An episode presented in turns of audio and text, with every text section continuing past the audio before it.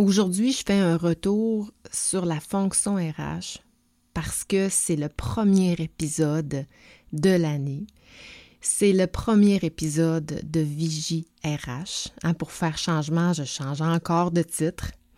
Et pour moi, je pense que de faire un retour sur notre profession en début d'année pour susciter des réflexions, pour se donner des objectifs, pour poser des actions, ben c'est super important. Et reste jusqu'à la fin parce que je vais te donner quelques explications, en fait quelques paradoxes pourquoi autant on a besoin plus que jamais dans ce monde de transformation qu'on va voir dans les prochaines minutes de la fonction RH, autant il y a encore des entreprises qui ont du mal à faire intégrer d'une manière optimale la fonction. Évidemment, ben, je vais finir en te donnant quelques pistes de solutions si jamais c'est ton cas, c'est difficile pour toi ou encore tu es un dirigeant puis euh, tu, réalises qu'il y a encore un gros paradigme face à ta fonction RH. Mais je vais te donner quelques tips, quelques trucs à mettre en application pour que tout ça se transforme. Bon épisode. Je m'appelle Vicky Jobin. Avec Vigie RH, je suis ton miroir, ta boussole, ton phare et ta bibliothèque vivante. Ensemble, partageons notre savoir, nos outils, nos conseils à travers cette communauté vibrante d'experts qui sont les étoiles dans la sphère de la GRH. Mon engagement, ben, c'est prendre soin de toi, te faire prendre la hauteur, affiner ta vision et te positionner en véritable leader dans l'univers RH. Bienvenue sur mon podcast.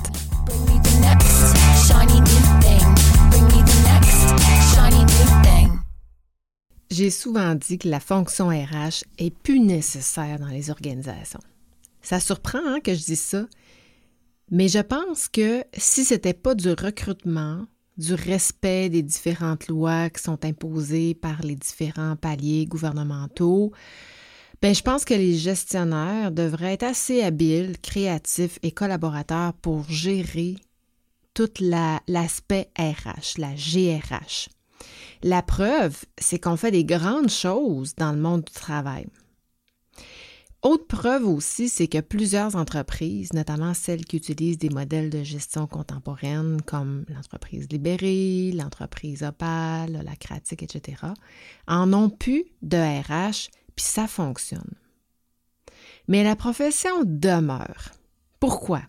La profession demeure alors que on pourrait s'organiser avec l'équipe de gestionnaire, avec l'équipe de direction. C'est comme si plus logiquement elle devrait être indispensable, ben moins elle l'est. C'est comme une profession, dans le fond, qui survit sur le respirateur artificiel au fil du temps. C'est comme la tortue qui fait sa course, qui devance le lapin, qui butine ici là, mais juste avant la ligne d'arrivée. Tu sais pas d'où elle sort, la fonction RH, mais elle est là. Elle travaille fort. Elle travaille lentement, mais elle travaille sûrement. Si tu permets, je te fais un résumé de l'historique de la profession qui a débuté à l'époque du taylorisme entre 1880 et 1920. Et rappelons-nous, à cette époque industrielle, où on était sur des chaînes de montage, mais le rôle du RH à ce moment-là, c'était de recruter, de la main-d'œuvre qui, devait devenir homogène, qui était compartimentée en tâches sur la, chaîne de montage. Donc, le rôle était de recruter, de gérer la rémunération à la pièce et de s'assurer que chaque ouvrier ait les formations nécessaires pour assumer sa partie de la tâche. Donc, la fonction RH était essentiellement orientée vers des tâches administratives, la gestion de la paie, la tenue des dossiers des employés, le recrutement, etc. S'en est suivi entre 1920 et 1930 un grand mouvement du monde ouvrier, des mouvements des relations humaines. Donc, les ouvriers se sont tannés de se faire exploiter, puis ont commencé à grimper aux barricades. On l'a vu beaucoup aux États-Unis où les entreprises étaient maîtres des villages, ni plus ni moins. Donc, ils possédaient l'école, le magasin général, ils possédaient les maisons, donc leurs ouvriers étaient sous leur pouvoir. Donc, il n'y avait pas nécessairement de, de, pouvoir de contester une mauvaise condition de travail ou de, euh, de, de, se plaindre parce que bon ben les enfants ne recevraient pas l'éducation nécessaire, ils arriveraient au magasin général puis on voudrait pas leur vendre la nourriture. Donc il n'y avait pas le choix d'être de bons ouvriers. Et c'est là où il y a eu vraiment une révolution ouvrière. Il y a eu des morts, des centaines de morts pour la cause, ce qui fait que dans les années 40-50, ben, on a dû commencer à travailler sur le bien-être des employés parce que ça a tellement brassé que les, les employeurs n'ont pas eu le choix de stratégiquement pour reprendre le contrôle, mais travailler sur le bien-être des employés, sur différents régimes qu'on connaît aujourd'hui, par exemple la, santé, sécurité au travail, euh, les assurances collectives, euh, les différents régimes de retraite, etc. Mais ça, c'est les, mouvements ouvriers qui ont fait que ça, qui, qui ont, pour qui ça a été leur cause, qui fait qu'aujourd'hui, on a des conditions euh, on, ne peut plus descendre, on peut dire comme ça. Évidemment, la fonction RH a été était de supporter l'implantation de toutes les initiatives axées sur le bien-être des employés. C'est à partir de, des années 80 jusqu'à environ 2010 où la fonction RH a commencé à jouer un rôle plus actif dans la planification, dans le développement organisationnel, le DO, hein, qu'on appelle la gestion du changement. Et l'accent a été mis sur la gestion des compétences de plus en plus à partir de ce moment-là. Donc, la gestion de la performance, le développement de la relève. On a commencé à parler de ces éléments-là. Donc, c'est là où on a commencé à utiliser le titre de partenaire stratégique.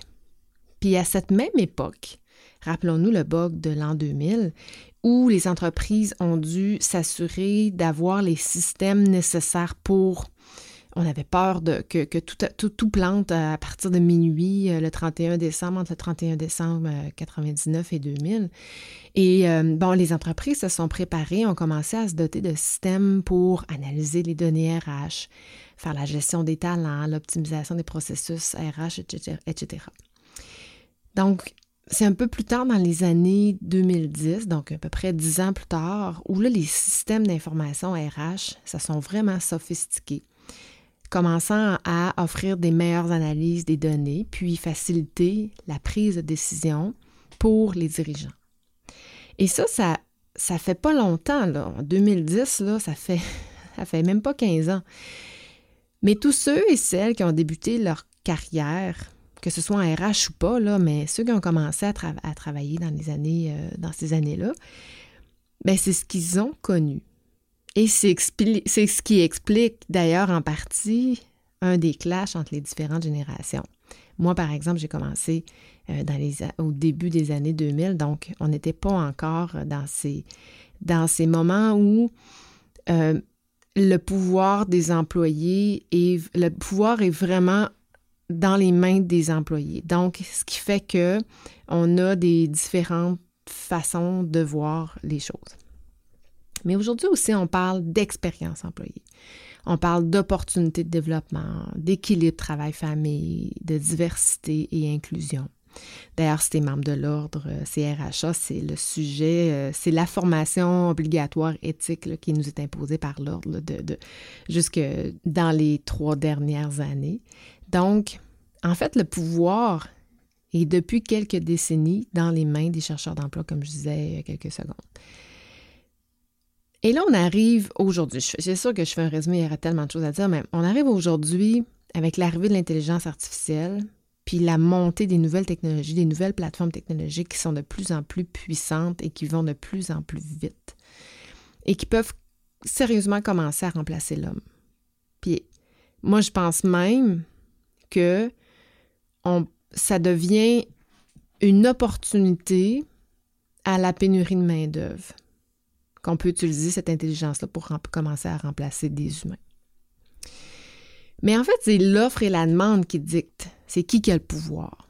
C'est pas la volonté des entreprises, de ses dirigeants de dire OK, on va être gentil avec, nos employés, euh, on va axer sur la santé, la bien-être de ces derniers. Non, non, non. Le core business d'une entreprise, c'est de créer de la valeur ajoutée, c'est de créer, c'est d'être périn, c'est d'être d'être opérationnellement performant, d'être financièrement performant. Tant mieux si on le fait dans le respect des employés, mais ce n'est pas initialement le core business d'une entreprise. On n'est pas là pour prendre soin des gens nécessairement. C'est une question de pouvoir. C'est une question stratégique de dire, bien, si on prend soin de nos employés, ça va nous permettre d'attirer, de retenir et de mobiliser ces derniers. Donc, une fois ça dit, quand on se pose la question, à quoi va ressembler le futur, mais pas le futur dans cinq ans, le futur dans un mois? Après 2020, la pandémie, la COVID, bon, euh, on, sait, on sait tous euh, quel chamboulement ça a amené, mais ça a entraîné des changements majeurs dans la fonction RH, notamment l'adoption massive du télétravail. Et par ailleurs, les enjeux liés à la diversité, l'équité, l'inclusion devenus de plus en plus prépondérants. Donc, il y a comme un alignement ou un désalignement, je ne sais pas trop, mais de planètes, d'astres en ce moment. Ah, on parle de la pyramide inversée de la population.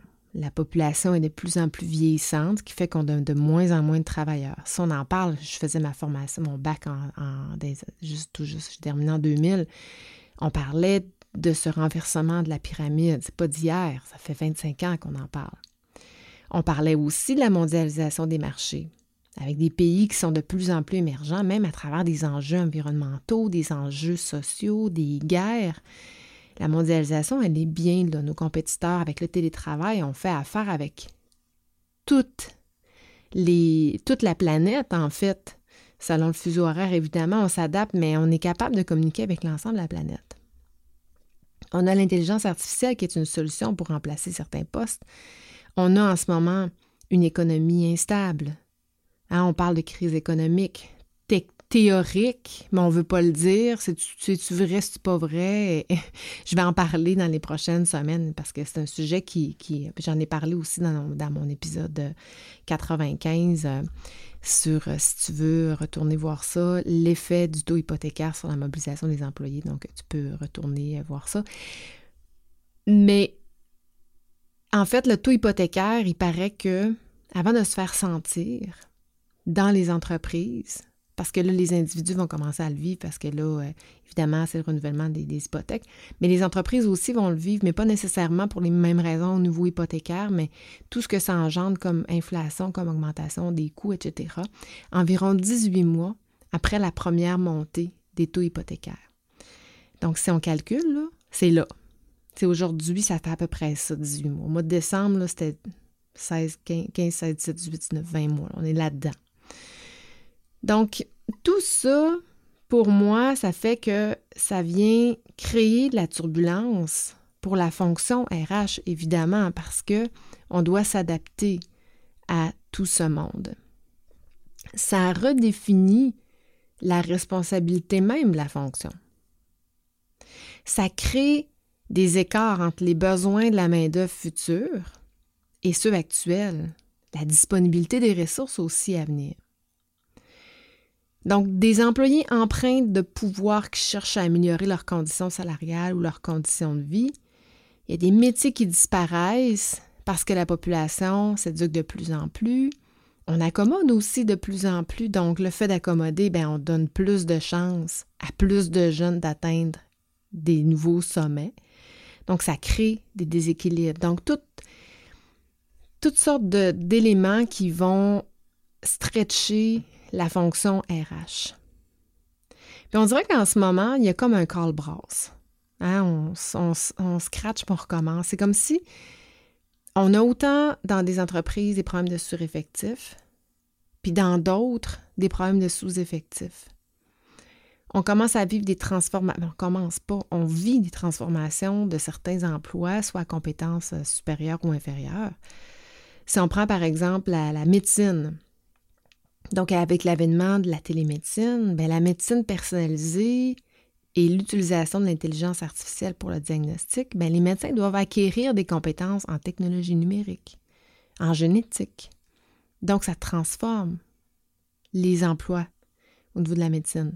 Pensons au domaine financier aussi. Les professionnels des finances sont désormais confrontés au blockchain, à la crypto-monnaie, aux technologies de big data qui nécessitent une compréhension approfondie dans ces domaines. Donc, on ne fait plus de la finance euh, comme on faisait il y a, une, dizaine d'années.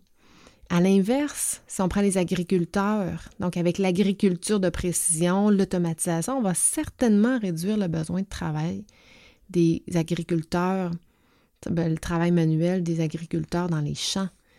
Donc des compétences techniques qui étaient autrefois indispensables. Les travailleurs de l'assemblage, on a parlé du taylorisme tout à l'heure. Donc la robotique dans les chaînes de montage va réduire la nécessité des tâches manuelles spécifiques. ça peut même aller jusqu'à faire disparaître ces emplois. Parlant de métiers voués à disparaître, les employés de caisse. Hein, on a l'augmentation des caisses automatiques, les technologies de paiement sans contact. Tous les opérateurs de téléphonie, donc nos systèmes automatisés, nos serveurs vocaux, ils rendent ces emplois-là de moins en moins nécessaires. Les agents de voyage, donc toutes les plateformes en ligne, les algorithmes de recommandation, vont rendre de plus en plus les personnes autonomes dans leur planification puis la réservation de leur voyage à tous les manutentionnaires avec les robots, les systèmes automatisés, les bibliothécaires ou encore les employés de location de vidéos.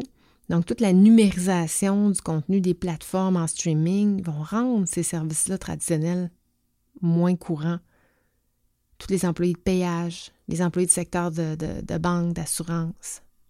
Donc, on voit toutes sortes de métiers qui vont disparaître. Tout à l'heure à la radio, euh, c'était l'ancienne DG du journal Le Soleil qui a commencé à parler de l'industrie du journalisme avec des métiers qui sont voués à disparaître aussi à partir du moment où on n'imprime plus le journal, Le Soleil. Euh, euh, la tribune, bon, il y en a plein qui ont cessé d'être imprimés à partir de janvier.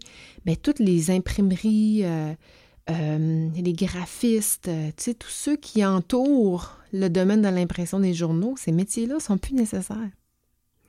Puis en revanche, ben, il y a des métiers qu'on ne connaît même pas encore le nom, les titres, qu'on connaît même pas encore les besoins qui vont, qui vont apparaître. On a déjà des spécialistes en, en cybersécurité. On n'avait pas ça il y a dix ans. Des analystes de veille stratégique, des architectes en sécurité informatique, des spécialistes de tests d'intrusion, des data scientists, scientifiques, des ingénieurs en apprentissage automatique, des spécialistes en marketing numérique, des ingénieurs en blockchain. Il y en a plein, il y en a plein, il y en a plein. Alors qu'on a de plus en plus besoin d'une fonction stratégique pour nous aider à intégrer tout ça dans, dans nos organisations, à continuer de travailler sur des stratégies d'attraction, de rétention, de mobilisation, de rémunération, d'appréciation, on a encore des défis à intégrer la fonction RH dans certaines organisations, comme je disais en introduction. Et je termine cet épisode en te donnant quelques raisons et quelques pistes de solutions. D'abord, une des raisons du fait qu'on a encore du mal à intégrer la, fonction RH dans, dans, nos entreprises ou dans les organisations, c'est qu'il y a encore un caractère qui est très intangible, la dimension humaine. Donc, nos interventions sont souvent non mesurables parce qu'on est dans l'humain. On est dans l'intangible, on est dans la prévention, dans l'intervention, mais aussi on est dans la confidentialité. Fait que les, les interventions, les actions qu'on pose, souvent, on ne peut pas en parler. Donc, ça amène euh, une intangibilité à la fonction. Donc, quelqu'un qui, est loin de ça, un gestionnaire ou un travailleur qui ne voit pas trop qu'est-ce qui se passe, ben, il se pose des questions sur la fonction. Donc, il va, il va vraiment falloir faire valoir l'aspect pécunier des interventions, euh, l'aspect tangible aussi des résultats. Sinon, la fonction ne démontre pas encore assez sa valeur ajoutée. Une autre des raisons, c'est que certains professionnels des RH manquent encore de maîtrise de la profession, des outils de performance, notamment à les KPIs, les Key Performance Indicators, les indicateurs de performance. Et ça, je pense que c'est une question, c'est pas juste une question de capacité, mais surtout de connaissance, de formation, de formation continue, d'expérience.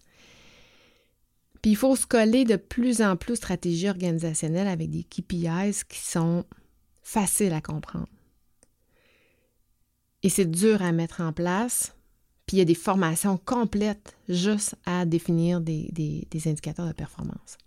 Mais il faut que les indicateurs soient cohérents, soient faciles à mettre en place, qu'ils soient compréhensible, hein, qui ne soit pas mis là juste pour le plaisir de mettre un indicateur de performance. Donc, il faut réussir à les développer, mais aussi à les faire accepter, ces indicateurs de performance-là.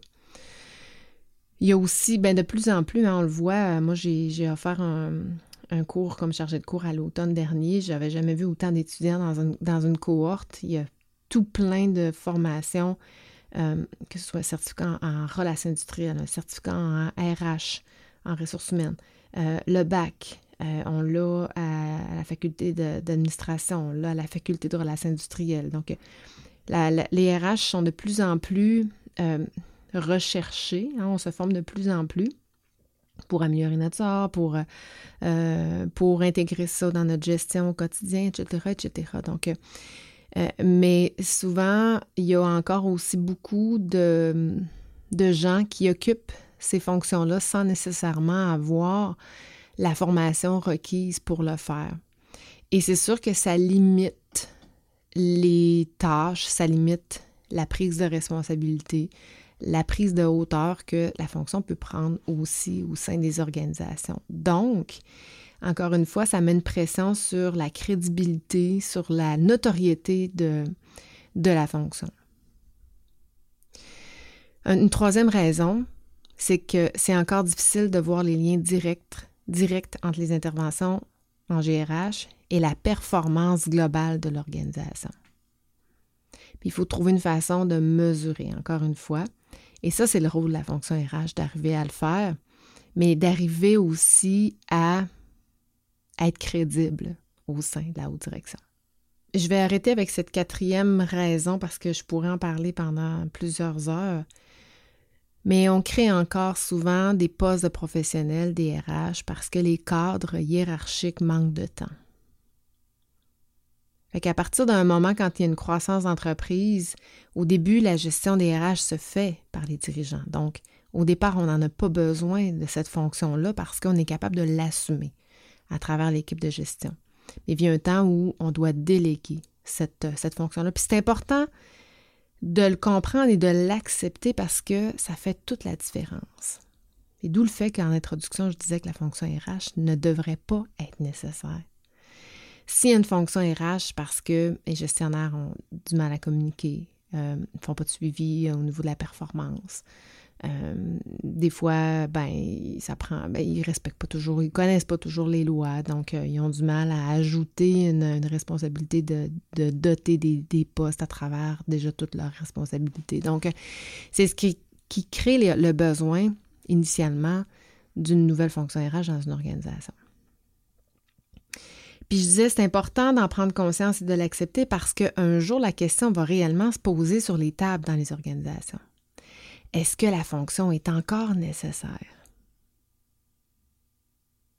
Donc, il faut vraiment faire réellement sa place. Parce que quand on y pense, on remplace plein d'autres fonctions. J'ai mis un lien de, des travaux de Ulrich et Johnson qui dit que la fonction RH, c'est un coordonnateur, c'est un analyste, c'est un vérificateur, c'est un planificateur, c'est un visionnaire, c'est un concepteur, c'est un intégrateur, c'est un administrateur, c'est un évaluateur. Il porte plein de chapeaux. Et paradoxalement à ça, ben, les maisons d'enseignement, ils offrent des cours en GRH sur la dotation, la formation, les relations de travail, la santé-sécurité, le droit du travail, la sociologie, l'économie, la psychologie, l'ergonomie, l'application des conventions collectives, la sélection, la rétention du personnel, la rémune, la prévention des accidents, les maladies professionnelles. en fait, c'est ça qu'on vend. Puis c'est correct. En fait, ce n'est pas les expertises enseignées qui sont manquantes. Je pense que c'est la cohérence avec la stratégie organisationnelle qui est manquante parce que tous les cours un peu détachés, euh, si on on réfère pas à, au centre de la gestion stratégique de l'organisation, ben, on est un peu décousu. Puis là, je te partage mon expérience, euh, ma première expérience de chargée de cours sur un cours de planification des ressources humaines, dans lequel j'ai passé les trois, quatre premiers cours juste sur la stratégie organisationnelle. On a parlé de planification stratégique, de stratégie de croissance, de FFOM, force, faiblesse, opportunité, menace, des, différents environnements internes et externes organisationnels. Puis les étudiants ne comprenaient pas pourquoi on parlait de ça. Ils étaient perdus, puis ils me posaient des questions, mais, mais c'est pas notre rôle de faire de la stratégie. Ce à quoi je répondais, comment la fonction RH peut-elle être stratégique si elle ne comprend pas les stratégies organisationnelles? Comment peux-tu être crédible si tu n'attaches pas tes projets aux stratégies organisationnelles? Si tu vas dans une direction puis que l'entreprise va dans l'autre, comment tu peux valoriser tes, besoins, tes coûts? Hein, on dit ça va les, les, dirigeants vont voir ça comme un coût et non un investissement. Parce qu'on est sur deux directions qui sont différentes, qui sont à l'opposé. Donc, c'est ça, je pense, qui manque un peu dans la fonction, dans l'éducation de la fonction RH, c'est cette cohérence. Il manque d'autres choses aussi, notamment tous les aspects soft skills, euh, le savoir-faire, le savoir-être. Puis ça, ben, c'est pas juste dans la fonction RH, c'est dans toutes les disciplines confondues, mais ça fera l'objet d'un prochain épisode, je ne veux pas m'étendre trop là-dessus. Mais pour revenir à la fonction RH, ben ça, cette cohérence-là devient super importante pour que on valorise d'abord la fonction dans toutes les organisations, d'autant plus que si je vais être en cohérence avec euh, le début de, cet épisode, qu'on est en transformation de la fonction. Donc, non seulement il faut valoriser la profession, mais elle est en pleine transformation à travers l'écosystème qui se transforme avec les différents éléments qu'on a abordés il y a quelques minutes. Donc, je pense que c'est important de réfléchir à tout ça en début d'année, quand on fait notre planification, quand on fixe nos objectifs. Hein, on repart à neuf la nouvelle année. Et comme professionnel RH, mais comme dirigeant aussi d'entreprise, il faut revoir, repenser à ça et trouver des façons, poser des actions qui vont nous amener à aider cette profession-là à changer. Donc, j'ai commencé ce premier épisode de l'année avec une durée un peu plus longue aujourd'hui. C'est pas ce que je veux faire dans les prochains épisodes. Je veux que ce soit des épisodes qui sont de plus courte durée, des 10-12 minutes. Mais je pense que c'était quand même important de parler de ça en ce début d'année, puis comme pour mettre la table aussi à, à la nouvelle saison de VJRH. D'ailleurs, euh, je ne sais pas si toi, tu as été sollicité, mais en ce moment, c'est fou, là. Depuis le 1er janvier, je suis sollicitée de partout sur différents challenges. 21 jours à intégrer ci, 28 jours à faire ça, 30 jours pour ceci, 30 jours pour cela. Il y a comme plein de challenges euh, qui nous sont proposés, euh, que ce soit pour perdre du poids, pour se remettre en forme, pour intégrer notre savoir-faire, notre savoir-être, etc., etc. Moi, si je t'interpelle aujourd'hui, c'est pas pour t'offrir un challenge, mais pour t'offrir l'occasion de réfléchir à ta fonction, puis à commencer à poser des actions concrètes pour 2024. Des actions qui vont faire que tu vas te positionner comme un véritable leader en RH. Et pour moi, c'est important. Et si c'est ton désir, ben ça tombe bien parce que je suis en plein recrutement pour ma prochaine cohorte de co-développement de Vigie RH, qui porte curieusement, le même nom que le podcast. Donc, avec des experts du domaine, RH évidemment, qui vivent les mêmes défis que bien ensemble, on va aller à la quête des solutions sur nos réels enjeux organisationnels, ceux qui sont là, qui sont présents, qu'on avait l'année passée, qu'on avait il y a deux ans, mais ceux qui s'en viennent aussi. Puis avec les groupes, on va déterminer c'est quoi ces sujets-là d'importance pour la prochaine année.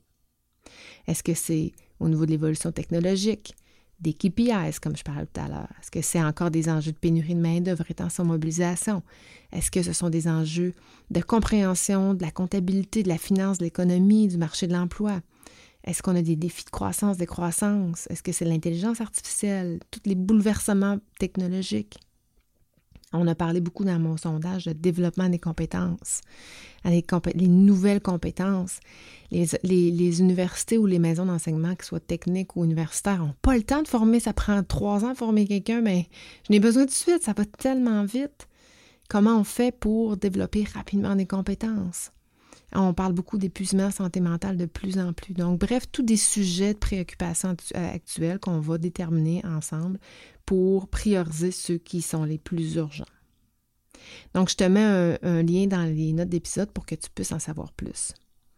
Et sache que j'ai juste 10 places et que si tu veux t'inscrire, il faut le faire avant le 15 février idéalement parce que j'offre un rabais de 15% sur les inscriptions qui sont faites avant le 15 février. Donc, fais, vite euh, si jamais ça t'intéresse. On, aura l'occasion d'en parler. Donc voilà, merci beaucoup de ton écoute. Merci d'être ici encore jusque, jusque-là. J'aimerais ça que tu me dises qu'est-ce qui t'a interpellé aujourd'hui, qu'est-ce qui, qu'est-ce qui s'est éveillé en fait euh, dans cet épisode 101. Et euh, ben, écris-moi, fais-le moi savoir.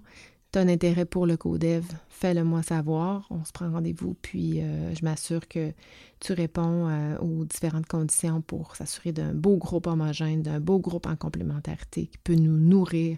Ah, c'est du give and take. Comment on peut se donner et retirer d'un groupe? ça, va prendre une, belle qualité de, de participants. Donc, merci à toi. J'ai plein de sujets pour les prochains. J'ai sorti, je me disais, bon, en JRH, est-ce que je vais avoir beaucoup de sujets? J'ai sorti euh, les 33 prochains sujets euh, sur un élan de créativité euh, durant les vacances de Noël. Donc, j'ai plein de choses à dire. Je sais même pas qu'est-ce que ça va être la semaine prochaine, mais je veux rapidement, évidemment, parler d'économie. Je veux parler, évidemment, de tous les bouleversements technologiques. Bon, plein de choses qui sont contemporaines, mais aussi des sujets qui sont bien ancrés, qui sont bien présents dans nos organisations. Donc voilà, merci encore, puis euh, je te dis à la semaine prochaine. Ciao, ciao.